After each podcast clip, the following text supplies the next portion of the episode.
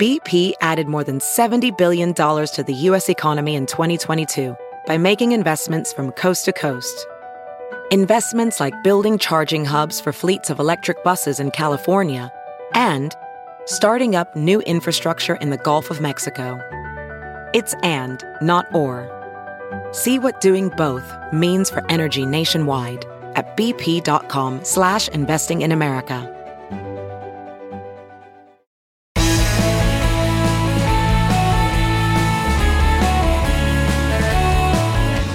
Hello, friends. Welcome back to the Bill Press Pod. Well, you know, in public and private life, timing is everything. A lesson that Justice Stephen Breyer learned well. Breyer certainly timed announcement of his retirement from the Supreme Court in perfect time for President Biden to name his successor and to get her confirmed before the midterm elections.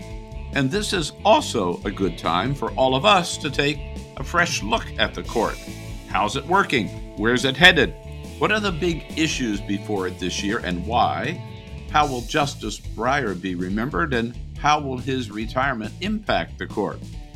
You and I may consider those questions every few years, but as president of the Nonpartisan Constitutional Accountability Center, Elizabeth Wydra considers them every single day. We thank Elizabeth for taking time out to join us today on the Bill Press Pod to take a long look at the court in light of Justice Breyer's imminent departure and the arrival of the court's first African American woman justice. Elizabeth Wydra, good to connect with you again. Thanks so much for joining us today. It's always great to be with you, Bill. Thanks so much for having me. Thanks, Elizabeth. So, Justice Breyer announcing his decision to leave the bench. He's been there 27 years. Uh, will he leave his mark on the Supreme Court? What do you see as his legacy?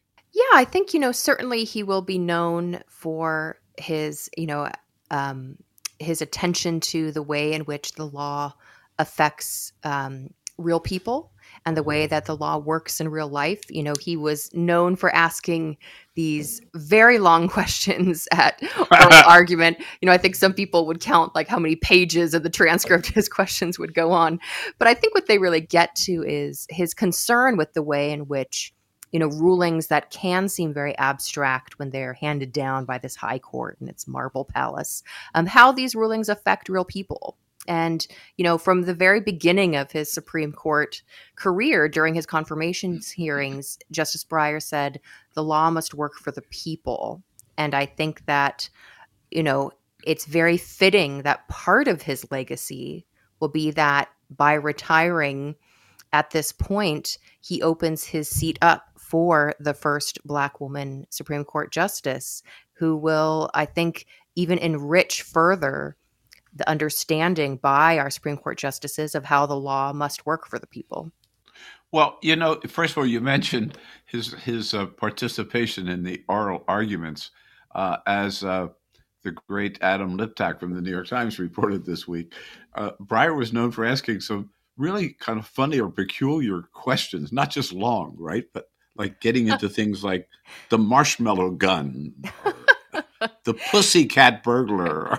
yeah, I, mean, I, think you know. I think he was definitely a character, and you know, um, you know, I think that that for the for court watchers, you know, we certainly enjoyed that aspect of things. Um, you know, he he's an intellectual. He's someone who, um, you know, wrote a lot of books when he was on the bench. Who oh, was oh, yeah. interested in um, you know really specific aspects of the law that could be seen as a little idiosyncratic um, but you know he i think it's important to remember that he also worked um, on the senate judiciary committee as counsel you know he has a really rich background in some of the more rough and tumble parts of you know the way mm-hmm. these things work which i think a lot of us can forget given the way he asked these very kind of erudite uh, sometimes somewhat out there kinds of questions but he definitely understood and i think hoped to embrace the idea of looking at the law affecting real people in their everyday lives um, in a in a you know substantial way. I interviewed uh, the justice a couple of times, and he also talked a lot about consensus, about uh, following the facts, uh, about making the law work, as you say, for ordinary people. Um, it almost seems like um, a little old fashioned?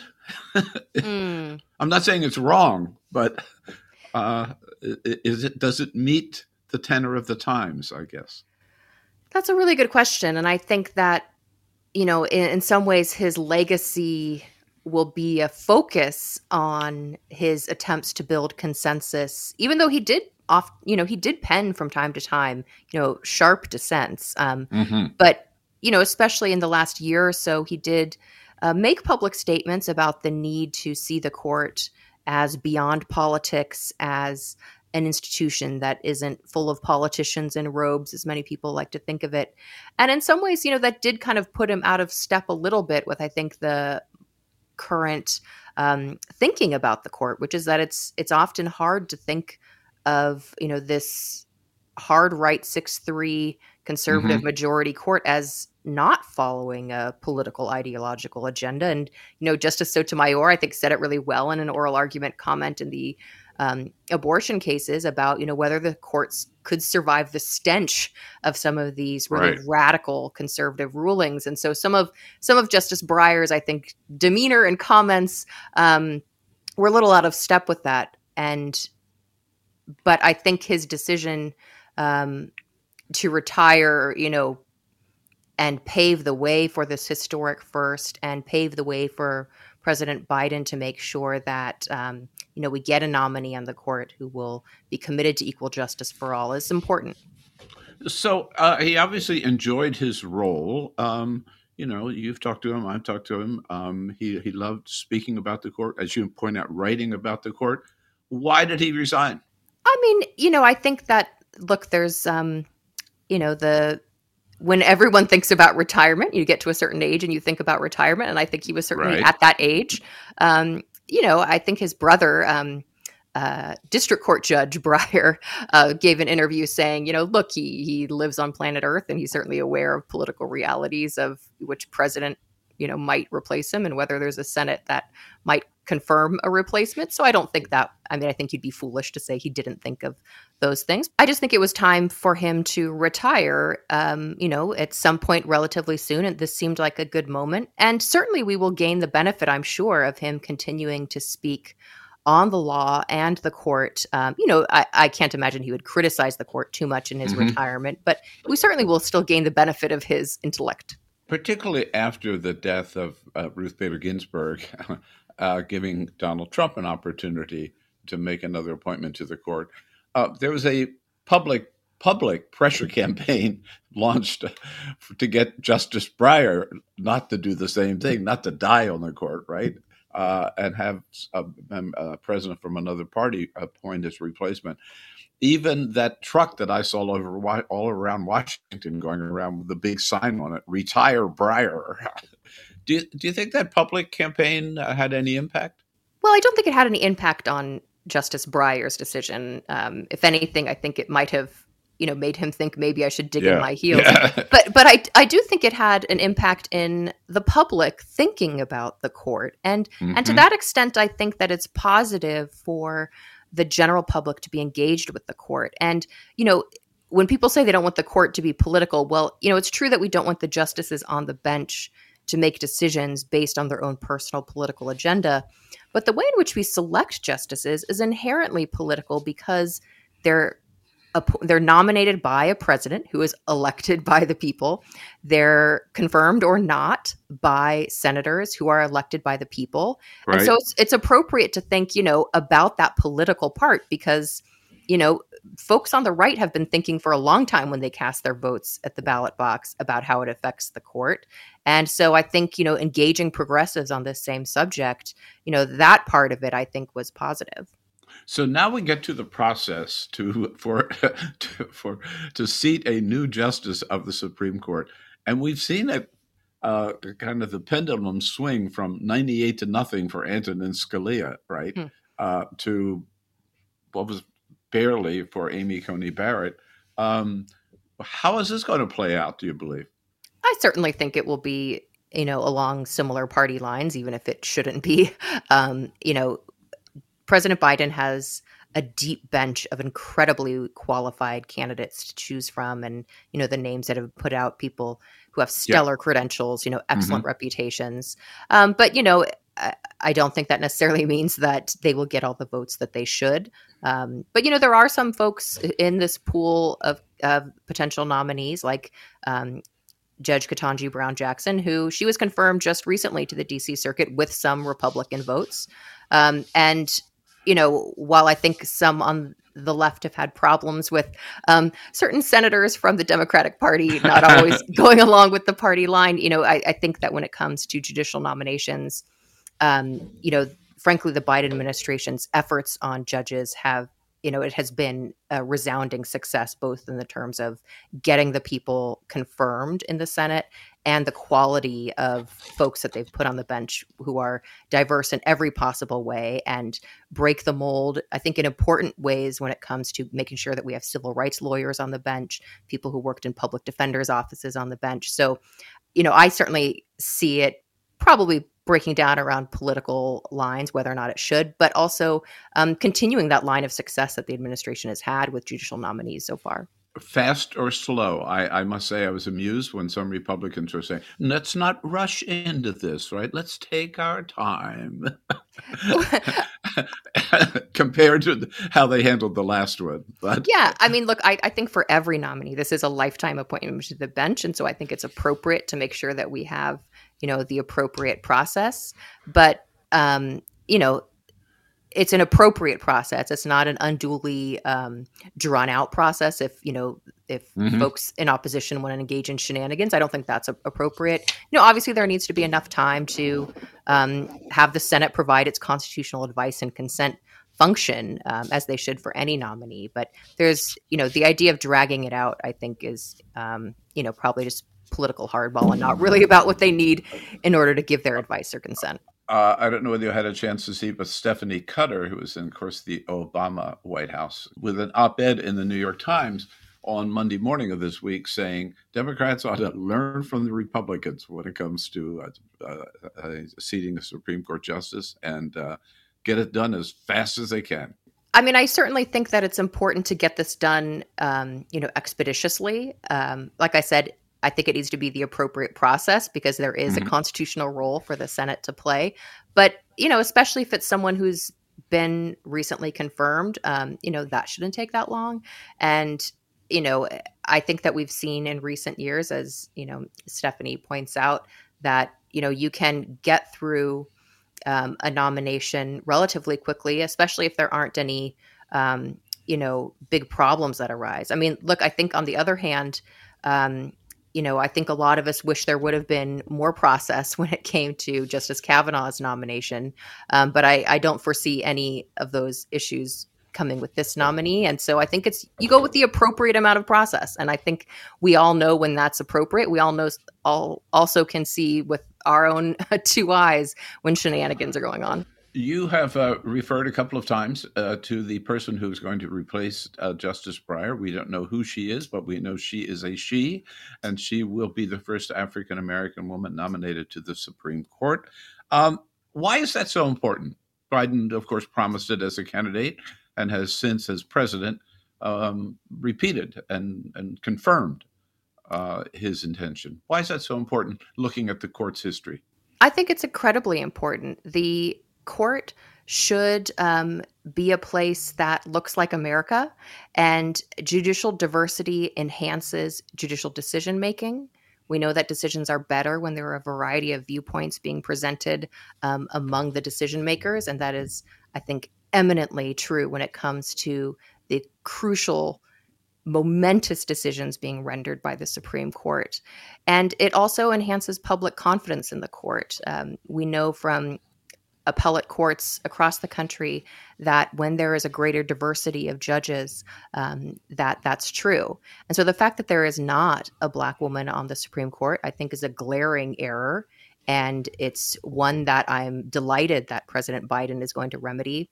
And the bench of black women attorneys being considered by the administration at least according to public reports shows just how overdue this nomination is. There is an extraordinary pool of talent for the president to choose from. Um, and so that makes me triply excited for this mm-hmm. historic nomination because it's long past time for a black woman to be on the Supreme Court.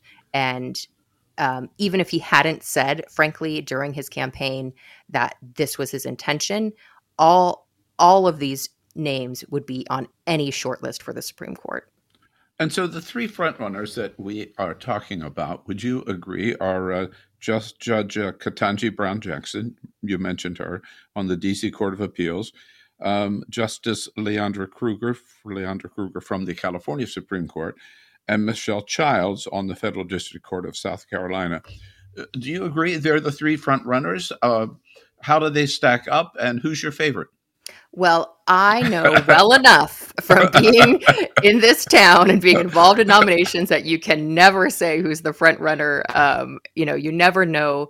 Um, well, I never know. I'm sure President Biden and maybe a couple folks in his inner circle know exactly who's on his uh, short list. Uh, although maybe he has an even broader list right now that he's considering, and he's narrowing it down Mhm. um, during this time period. So I think it's very hard to say that those, you know, particular three are the top three. Certainly, they're in the mix as they should be because they're, um, you know, incredibly talented and, um, you know, well credentialed folks with great reputations um, and have been certainly recommended well um, to the president. So I think that they are on the list, and you know, I I continue to want to see as I have with the lower court nominations that the president has made, you know, someone who will be on the court who understands the way in which um, the law works for the people, as Justice Breyer said in his confirmation hearings, and Mhm. perhaps just as important, the way the law doesn't work for people. You know, we have this extraordinary promise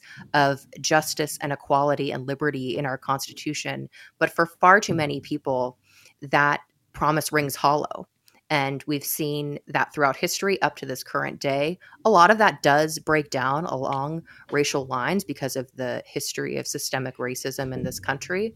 And so I think having someone on the bench who understands that deeply from both professional and per- personal experience will be really um, groundbreaking for the Supreme Court. And I think long overdue and a very welcome change.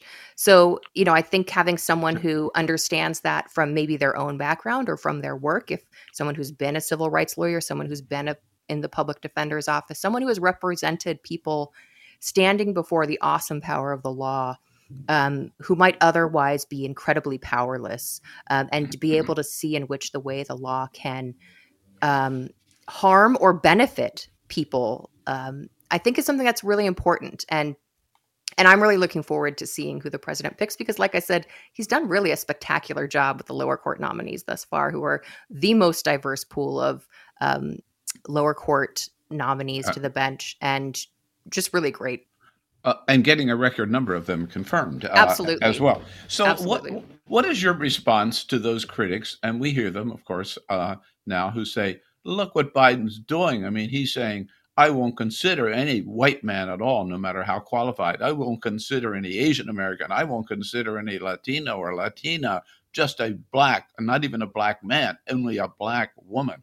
What's your response? Yeah, I mean, you know, I think that that that most of the time that is, um, you know, frankly, just um, not a particularly um, well-intentioned criticism. I think, um, you know, that's really not what I think the the criticism is aimed at. And honestly, you know, before he made that that that statement, he could have been thinking about the fact that this pool of Black women um, candidates are the strongest, regardless of Mhm. the search criteria that you use. And like I said, it, it's appropriate to think about courts looking like America. It's appropriate and, um, frankly, necessary to think about whether or not the true diversity of talent that we have in our country is represented on the courts. And the fact that there hasn't been a black woman nominee to the Supreme Court is not because there aren't incredibly talented black women attorneys out there who should be cons- who should have been considered, who should have been nominated.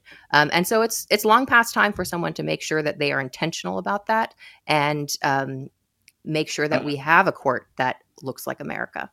I think it's been appropriate when other um, presidents have said, you know, I want to make sure that we have perspectives represented, and I'm going to focus on a woman candidate. Like Ronald Reagan did, right? Yeah, and, and I think I think it's appropriate and necessary and about time. So, Elizabeth Wydra here from the Constitutional Accountability Center. Elizabeth, there are lots of questions too about the current court, not just uh, the, the justice who is retiring. Uh, I want to ask you a little bit about that. If you will hold for just a minute, we'll take a break here on the Bill Press Pod and then pick up on the other side. Well, today, instead of talking about one of our sponsors, we want to be a sponsor of a great organization. Today, we choose the organization to sponsor as the Constitutional Accountability Center, led by our guest, Elizabeth Wydra. Her team does a great job. Their mission is to protect and defend the progressive promise of the Constitution, for which they've already filed over 200 briefs. Elizabeth Wydra alone has filed over 200 briefs on behalf of state and local courts, members of Congress, the League of Women Voters, uh, the AARP, all defending the Constitution. Uh, they deserve our support, merit our support. Check out their website, theusconstitution.org. Theusconstitution.org. Have you heard you can listen to your favorite news podcasts ad free? Good news! With Amazon Music, you have access to the largest catalog of ad free top podcasts included with your Prime membership. To start listening, download the Amazon Music app for free or go to amazon.com slash ad free news podcasts. That's amazon.com slash ad free news podcasts to catch up on the latest episodes without the ads. Hey, it's Kaley Cuoco for Priceline. Ready to go to your happy place for a happy price? Well, why didn't you say so? Just download the Priceline app right now and save up to 60% on hotels. So, whether it's Cousin Kevin's Kazoo concert in Kansas City, go Kevin, or Becky's Bachelorette Bash in Bermuda, you never have to miss a trip ever again. So, download the Priceline app today. Your savings are waiting. Go to your happy place for a happy price. Go to your happy price, Priceline. As you write your life story, you're far from finished. Are you looking to close the book on your job? Maybe turn a page in your career? Be continued at the Georgetown University School of Continuing Studies. Our professional master's degrees and certificates are designed to meet you where you are and take you where you want to go. At Georgetown SCS, the learning never stops, and neither do you. Write your next chapter be continued at scs.georgetown.edu slash podcast.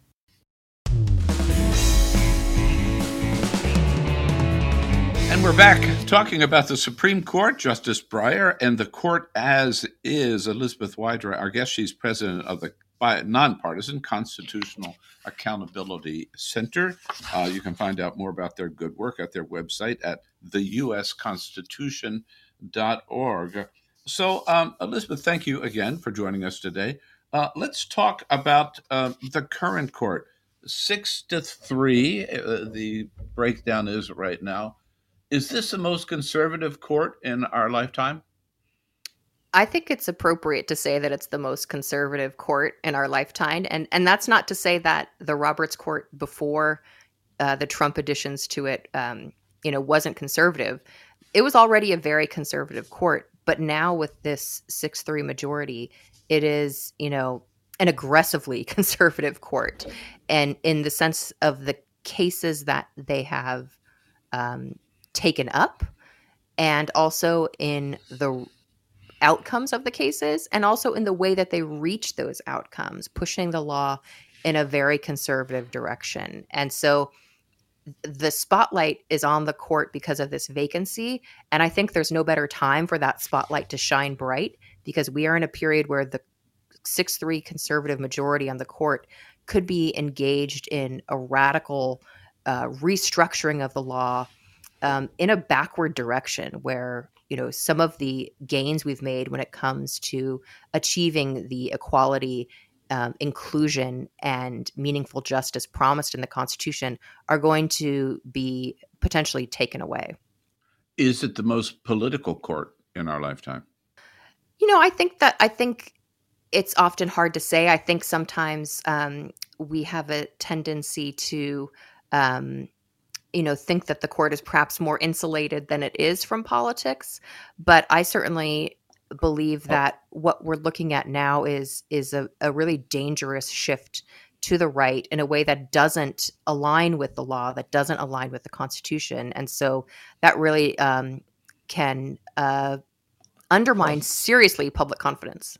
Well, uh, and uh, to me, one way that happens, and you just referred to it, are in the cases the court decides. So, at least in at least three cases this year, affirmative just recently agreeing to reconsider affirmative action, already reconsidering abortion, already reconsidering gun rights. I mean, how, how do you explain that other than a deliberate attempt to go back and redo uh, decisions, earlier decisions that six people don't agree with? Well, and I would add to that list the um, the climate change Clean Air Yes. Act plan cases Mhm. that you know are troubling on their own with respect to our ability to combat climate change, but also the underlying you know, sort sort of wonky doctrine that the conservatives are focusing on in that case would really hinder the ability of the federal government to act um, in positive ways across the board, across the spectrum of issues. And so, But- and, and that, Yeah. and so I think yes, you know, you're right. The idea that they decided to take up these cases um, that they're looking at overturning decades of well settled precedent that not only is old but is right you know and has think- and has worked, right, right? exactly Yeah. No, I mean, uh, I, it's just like, shouldn't there be a law that once things are settled, it's just settled and we move on rather than re arguing? I mean, God, I was in high school when they started arguing these things, right? well and it's you know The look- same issues coming back and the same arguments. It's just that the votes are different. Yes, and you know, it's look. Sometimes things need to be overturned, and um, you know, but but you have to look at what they're doing to overturn these cases. You know, are they going against their own rules for how you deal with precedent? And what are they trying to achieve? And does that align or not with what we are guaranteed? And especially, you know, you think about the abortion cases, the idea that the Constitution, that the 14th Amendment in particular, doesn't protect the right to reproductive liberty, doesn't affect your, that doesn't protect your ability to come as an equal to the public square, as someone who gets to write their own destiny in this most fundamental personal way, that's preposterous. And the fact that they're going to get, that they might uh, get Mhm. to that place by overturning decades of reaffirmed precedent, beginning with Roe, um, you know, is really shocking and extremely troubling. Uh, and at the time, nothing we can do about it, right? They, these are life lifetime appointments. Um, uh, nothing we can do about it unless there are changes to the court. Uh, The president appointed a bipartisan commission to look at possible changes in the Supreme Court. Uh, is anything coming out of that? Do you see uh, any changes? Um, any change, for for example, maybe in the number of members on the court? You know, first of all, I think that it's really important to be having these conversations. And so I think that, you know, whether there's something that comes immediately and directly from this commission report, I think that normalizing conversations about court reform is appropriate because, you know, it's gotten to be this like, you know, oh my God moment when we talk about it because we haven't been talking about it. But it's entirely appropriate to think from time to time about ways to make the court run better and um, to fit better in our democratic system. And, you know, I think you could make a good argument that we should have expanded the justices anyway, um, you know, even putting aside this particular context. But, you know, I, I think that. Um, you know, we've made it to be such an enormous hurdle. And look, I don't think you should make changes every day to the court because there needs to be stability, but it's appropriate to think about it. And, you know, certainly the number of So- justices is one, but there are other facets of court reform as well that shouldn't be as partisan. increasing the number of members on the court, you believe, would not destroy the integrity or independence of the court. You know, I think I think it depends. I mean, you could certainly see situations where it, it would undermine that, um, but simply the fact of changing the number of justices, we've done that throughout history. So it's not like something that has never been done before, and it's not something that you know spelled doom for the court. Obviously, things can be manipulated in in good or bad directions. One other reform that uh, people have talked about, and now it's getting more uh, more conversation, I think, is a code of ethical conduct for the court, which believe it or not, doesn't exist right now, right? Yeah. So that's one of those that I think should not be as partisan. Um, you know, correct. I'm yeah. not saying it won't be, but you know, look, they should of course have a, a, code of ethics, and the fact that they don't, I think, is surprising to a lot of people, as you mentioned, um, and is entirely appropriate. You know, we need to be able to you know come to the courts or we sh- we should be able to we aspire to be able to come to the courts and know that you know they're is not um, actual conflict of interest or even the appearance of conflict of interest. And and so yeah of course they should have that. And and we should that shouldn't be a huge fight. Similarly like having more transparency about um, you know hearing oral arguments or you know even you know mm-hmm. that that should be something that that we should all get behind well, the uh, the ethics code of conduct uh, has come to everyone's attention this week because of an article. I don't know whether you've had a chance to read it yet in this week's New Yorker by the great investigative reporter Jane Mayer about the political act- activities of Ginni Thomas, wife of Justice Clarence Thomas, who is out there uh, advocating a lot of conservative causes, supporting organizations that are bringing very right wing cases in front of this court where her husband has a vote. Isn't that a clear conflict of interest, or at least appearance of a conflict of interest? So I can't I can't speak to that, you know, in in mm. the particulars, but I think you know it is very important that um, you know there is a, a clear code of ethics that would deal with conflict of interest both in actuality and appearance and that you know it's something that can be seen you know the code can be seen by the public and they can you know consider whether or not the court is following that or not. And that's appropriate for justices um, you know uh, from both the left and right part of the spectrum and it should be applied to everybody. Do you think it's appropriate for the wife of a supreme court justice to be advocating causes that are before the court? You know, I, I think that, that, that you would have to put that to the kind of standard test of um, code of code of ethics and um, appearances of conflict of interest or not? Uh, I must say, I think it would not be acceptable for the spouse of a member of Congress necessarily to, to do that. And uh, I think a strong argument could be made. It should not be for the wife of Supreme Court Justice, too. Uh, you know what this gets back to me, um, uh, and I keep coming back to this, and just like to ask, get your take on it. That we realize, again, as you pointed out, maybe we should be talking about these issues in the court more than we do. I mean, it's your full time job, right? the, the rest of us get in it once in a while, usually when there's big news on the court. But it gets back to the importance of the when you're voting for president, the issue of who makes appointments to the Supreme Court. Maybe the most important reason, would you agree, to vote for president? I mean, I, I can't say the most important reason, but gosh, it has got to be up there because, you know, you think about the ways in which a president impacts your life you know and look it is my full-time job and i'm not saying it should be everyone's full-time job but you know you think about the way in which a president in office affects your life and there are deep ways in which the president affects your life while you know that person is in office.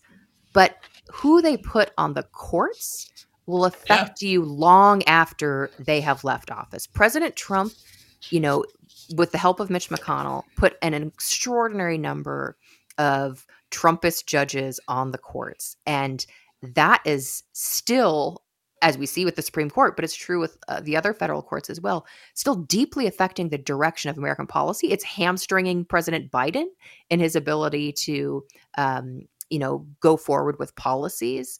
Um, as we saw just with the recent decision in um, with respect to the vaccine or test requirements that the court put out for large um, businesses. So you have to think about the courts when you're looking at your political engagement because it is incredibly important. The issues that the courts rule on affect literally every minute and every aspect of your day, uh, no matter what you do in this country.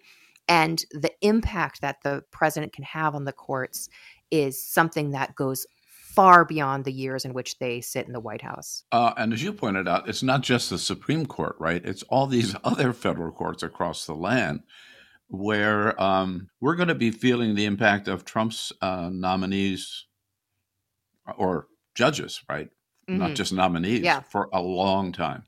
Decades. You know, he he did a very good job of putting um, young people on the courts, and so you know, if they stick to it and don't retire, they could be on the courts for you know, gosh, 40, 40 years. You know, who knows? It, but it's it's a again, if he was only in office a short amount of time, his impact on the courts will be felt for decades.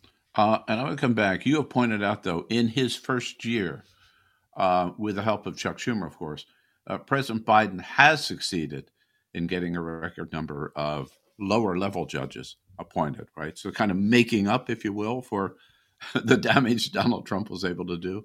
I mean, certainly to the extent that he can. And, you know, he has made up for that, I think, you know, mo- pretty much all of Trump's appointees to the court um, were white men and obviously very conservative.